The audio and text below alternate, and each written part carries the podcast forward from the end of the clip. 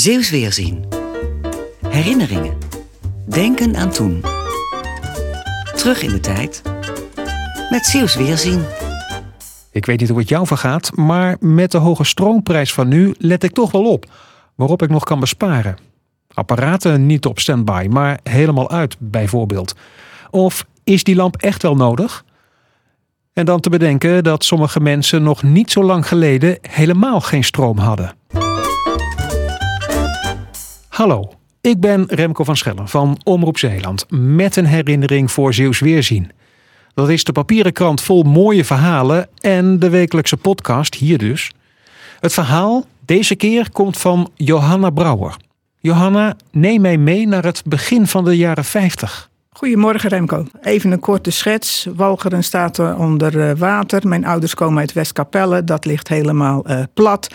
En niet alleen daar, er zijn ook overal boerderijen in puin uh, geschoten. Dus er moet veel verkaveld worden en opnieuw gebouwd. En zo kwamen mijn ouders in 1951, kochten daar een nieuwe boerderij en ze pachten het land eromheen. Dat was dus een heel nieuw gebouw, die boerderij. Er stonden daar, wat nu de Mortierenpolder is, vier boerderijen die volgens hetzelfde plan uh, gebouwd uh, waren. Met een kelder en er was, boven was er een douche. Dus dat was allemaal heel erg modern. En toen mijn ouders er gingen wonen was er gezegd van ja, er ligt nog geen elektra. Dat wil zeggen, in huis waren wel alle buizen aangelegd. En er ging een meterkast in de, in de gang.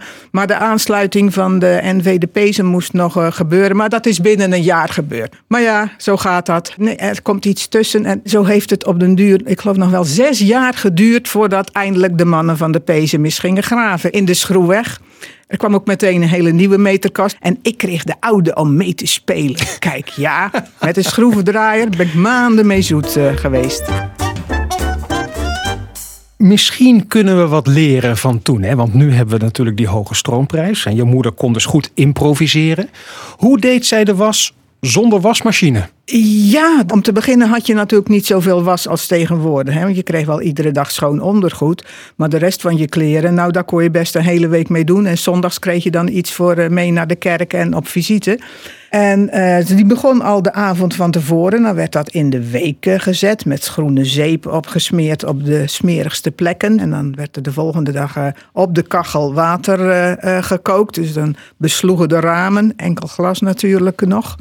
En dan ging het in een tobbe en dat werd gestampt en gespoeld weer in andere emmers. Ging door een wringer en ja, dan in de buitenlucht drogen. Ja. En als daar geen weer voor was, dat had iedereen in die, in die tijd. Rekje rond de kachel met wasgoed erop. En strijken, hè? ik heb zo'n handige stroomstrijkijzer, maar jouw moeder had die nog niet. Ik denk dat het gietijzer is geweest. Zwart waren ze. En die werden dan eerst op de, op de kachel gezet. Daar werden ze warm. En als ze warm genoeg waren, pakte mijn moeder ze op met een doek. Dat weet ik nog. En dan ging ze zo uh, strijken. Er zat er meer dan één. Dus dat uh, als de een een beetje afgekoeld was, dan kon ze de volgende pakken. Uiteindelijk kregen jullie dus wel stroom. Ja, dat was een feest. Ik mocht de hele dag het licht aan en uh, uitdoen. Dus moest je nog zo'n draaiknopje. En dan mocht ik aan iedereen demonstreren van wij hebben licht. En er kwamen ook spullen nat, natuurlijk. Hè? Een wasmachine en een stofzuiger.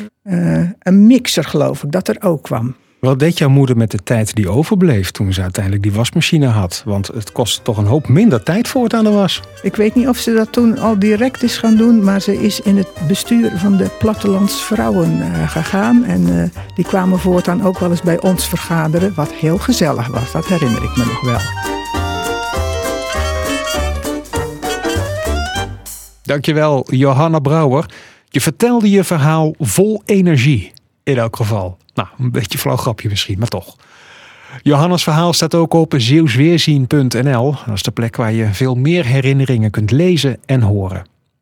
Lijkt me trouwens ook leuk om jou een keertje te spreken over iets dat jij hebt meegemaakt.